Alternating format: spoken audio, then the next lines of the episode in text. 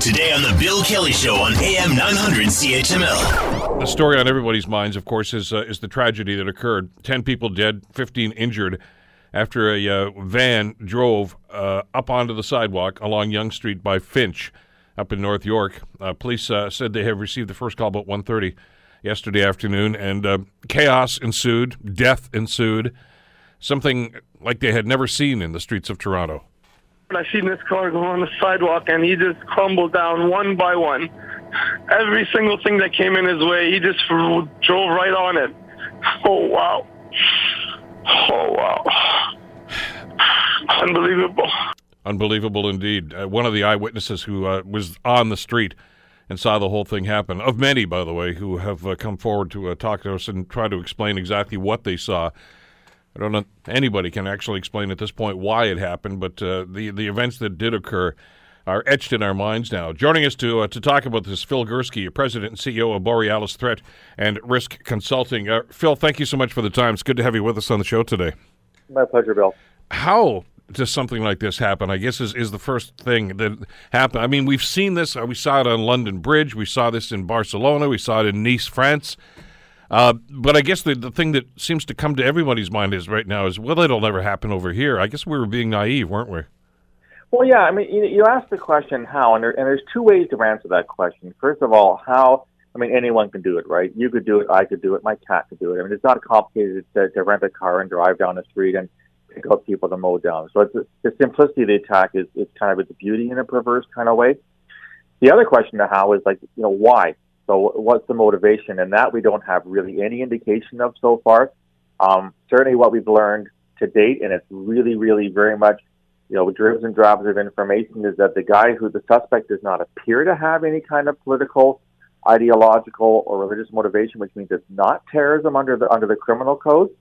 But we're going to have to wait until uh, he's interrogated if he's going to cooperate, and if he's not, um, we'll find out what his friends and family have to say. Get a warrant against his uh, against his cell phone. Get a warrant against his email.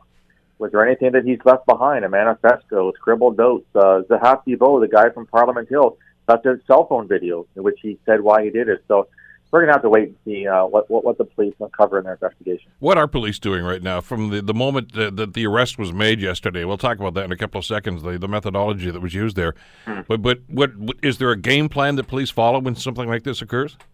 I mean, I think so. So I, I you know, I worked for CSIS, not for law enforcement, so I got to be really careful here in, in how sure I give you in terms of my answer. But you know, obviously they got a guy in custody, which is good. That means they can ask him questions, and who knows, he may have uh, done a complete confession the minute they they put the cuffs on him. Who knows? I mean, uh, or he may be, he may exercise his, his his right to remain silent. We don't know that just yet.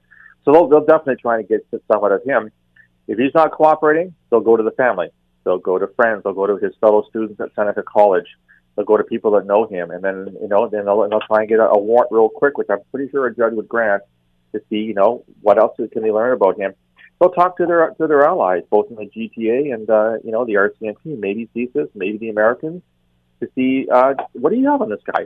Did he ever cross your radar? Was he ever under under investigation? Did he crop up in something else? So they're going to want to uh, uh uh, basically turn over every stone, Bill, to figure out what can we find out about this guy to understand better why he did what he did, if he doesn't told them already.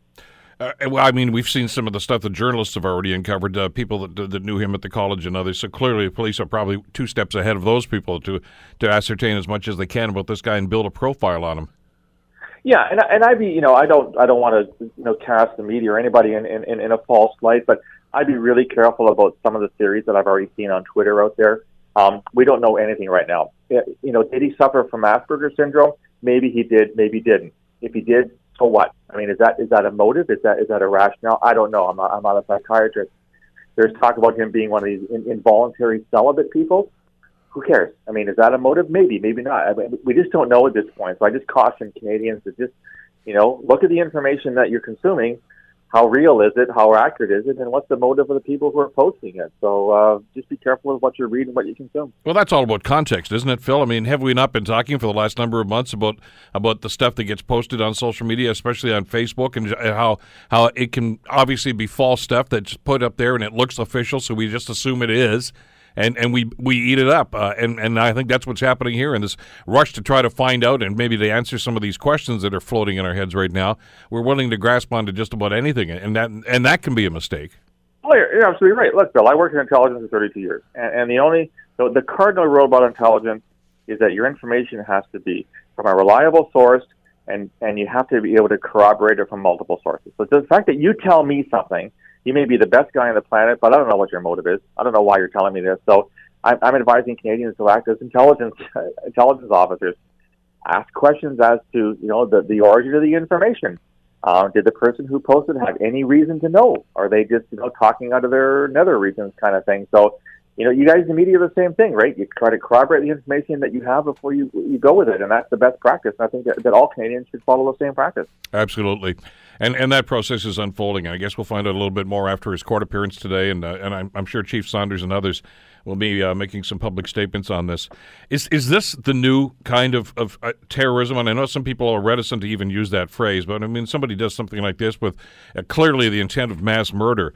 Uh, but we've seen it a number of times right now. And I mean, you know, when you use that term, play word association, Phil, in the past we thought of planes going into buildings and, or, you know, bombs going off. And uh, it, just, it just seems as a vehicular homicide seems to be the trend now. Yeah, I, th- I think it is, though. I, I think whether this is terrorism, which it doesn't look like at this point, given the definition of terrorism under Canadian law, um, any kind of uh, attack or any act of mass violence it seems that people have realized, you know what, it takes an actual skill to fly a plane. First of all, it to commandeer a plane. It's kind of problematic. Um, in a country like Canada, getting hold of an AR-15 is problematic, if not impossible. So what people have realized is that let's just keep it simple, stupid. And and also, if you look at terrorist groups around the world, like Islamic State, like Al Qaeda, they're going online saying, yeah, just do that. You know, rent a car, drive your own car, steal a car.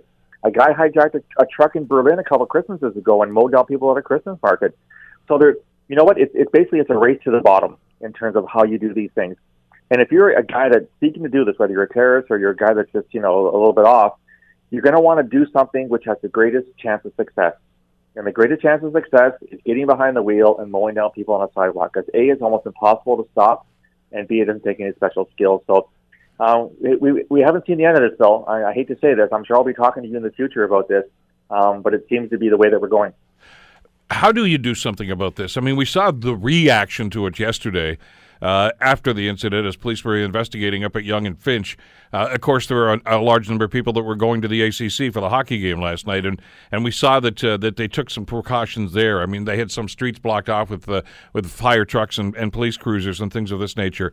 You can't do that all the time. I, I mean, but there has to be, I think, at some point, Phil, a discussion about how cities are going to deal with this. And, and I don't know if you can prevent it, but at least try to mitigate the possibility of it happening. Yeah, yeah, I understand why people are asking those questions, and you can certainly lock down the ACC, and you can lock down the Rogers Centre, and you can you know lock down Queens Park, and you know whatever is in Hamilton you want to lock down. I have no idea, but how do you lock down Yonge Street? How do you? I mean, just imagine the cost if you wanted to put concrete bollards or fencing along the sidewalk on Yonge Street, which, as we all brag in Canada, is the longest street in the world. Just think of the cost of that alone. Secondly, think of the cost in terms of psychological do you want to walk down a street that has concrete surrounding you all the time just because to prevent the one in a bazillion chance that someone's going to drive a truck down it? So I think we have to be, we have to step back. This is tragic. I'm not trying to minimize the loss of life or the injuries, but let's not think that this is going to happen every day. It doesn't. Let's not, gonna, let's not think it's going to happen in every city. It doesn't.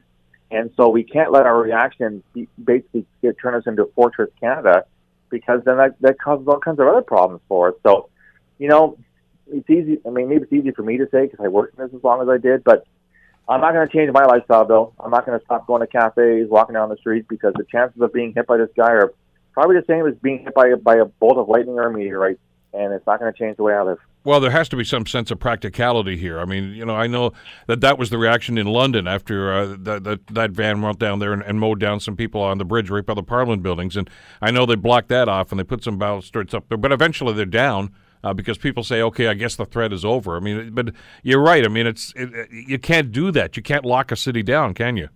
No, and, and, and besides, if I'm a bad guy and you've locked down the ACC uh, or you've locked down Westminster Bridge or you've locked down whatever, I go one block over or I go two blocks over. So that happened in Manchester where the actual concert venue. This is a, a year and a half ago. The actual concert venue was really well protected, but the square outside was not. So you protect the square, so he goes across the street. So you protect the street, he goes one block over. You know what I mean? Yeah. Like it's just that you're displacing the threat. You're not actually doing anything about it.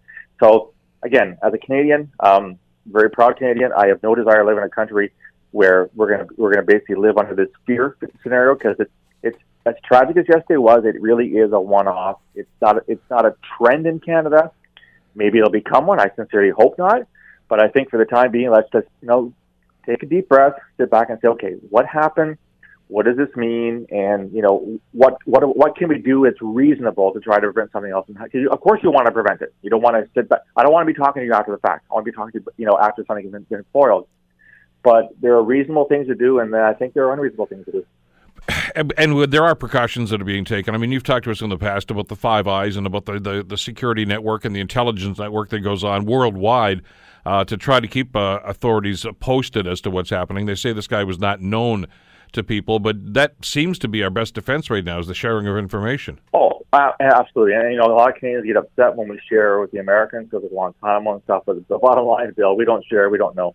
We're not large enough as in terms of our law enforcement, security intelligence to you know, we don't have the numbers that the Americans do and that the Brits have. So these are partners that we rely on. They're, they're great partners. They've been around for a long time, and I'm very happy that they're part of our, our sharing relationship. Yeah, we do it. It's rule based, and you do it on need to know basis. But uh, I, I think it's important for us to share, and Canadians have to realize that we have to give to get. And so we're really lucky we have those partners. Is there a fear of, of copycats? I mean, there there are. To be fair here, there are some unhinged people that have access to social media and to the internet that would see something like this and say, "Hey, maybe that's going to be my my path to to f- fame." I mean, there are people that have that mindset. I mean, the guy that shot John Lennon did it because he wanted to be famous. I mean, that that happens sometimes. We we maybe can't understand that kind of logic, but we know it exists. I think so, and, and we may find out that this was copycat. I mean, again, we don't know his motivation, but he may have downloaded stuff in the last while. We thought, hey, you know, look what happened in in, in you know, Barcelona or look what happened in London. Hey, I can do that, and I've got a grievance, or I'm pissed off, or whatever it is. You know, I'm angry at the world. I'm going to follow in, in the footsteps of someone else. So even though it's not terrorism, it follows a, a, a classic terrorist modus operandi. So yeah, we may find out that in fact he was trying to copycat it. And I say let's let the police do their investigation, and and hopefully we'll learn more do we expect to hear more chatter from from those places when something like this happens? I mean, invariably, you know, there are groups out there that actually will try to take credit for something like this, even though they may not have had a part in it. Yeah, they might. You might get a claim of responsibility, but I think we have to judge: is it, is it realistic? Look, it, it takes nothing to claim something, right? You you could claim it if you wanted to, Bill. Um, just the fact that you put on "This is me," doesn't mean it was you. So I think we have to be careful in terms of uh, recognizing claims. A lot of stuff is just done for propaganda purposes. So let's take it. Let's not take it at face value. We've got a, an investigation ongoing right now, obviously from the Toronto Police Services. Uh, are security forces, are intelligence forces involved in this too? They might. Um, I'd be surprised if they didn't run his name by CSIS to see if he showed up on their radar for under a national security investigation. I'd be I'd be skeptical, but they probably as, as due diligence. So within Toronto, there's something called the INSET, the Integrated National Security Enforcement Team, mm. which is led by the RCMP. All the local services are involved. CSIS is involved. So I'm pretty sure they're involved just to, just to cover their bases to make sure that they're asking the questions. What did, who knew what when, and uh, you know, even if it's not unlikely, it's, it's a good question to ask. I just I wanted to touch on, on the arrest because we have that on video. Obviously, I'm sure everybody has seen that now. That uh, somebody with a phone camera was was actually following what was going on here.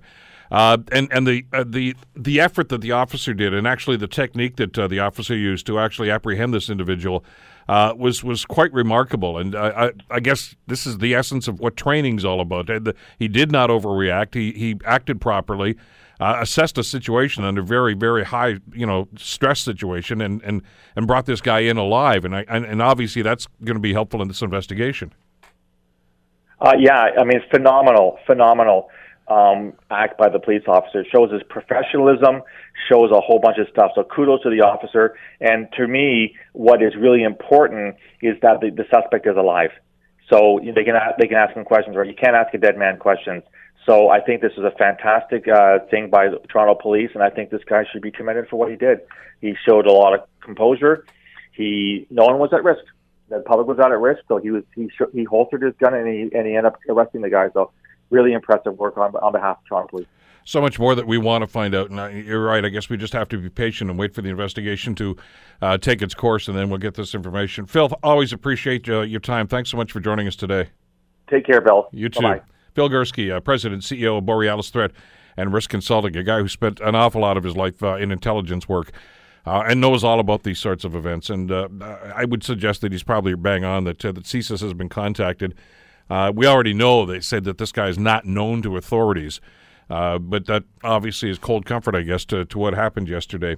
Much more to come as we continue our coverage about uh, the attack in Toronto yesterday, and of course the implications of. And we'll obviously be getting the names of some of the other victims. One has been identified already uh, somewhat of a personality, person who uh, was known in the sporting world. And uh, we'll certainly get the uh, the identities of the others as we go along. Want to hear more? Download the podcast on iTunes or Google Play and listen to The Bill Kelly Show weekdays from 9 to noon on AM 900 CHML.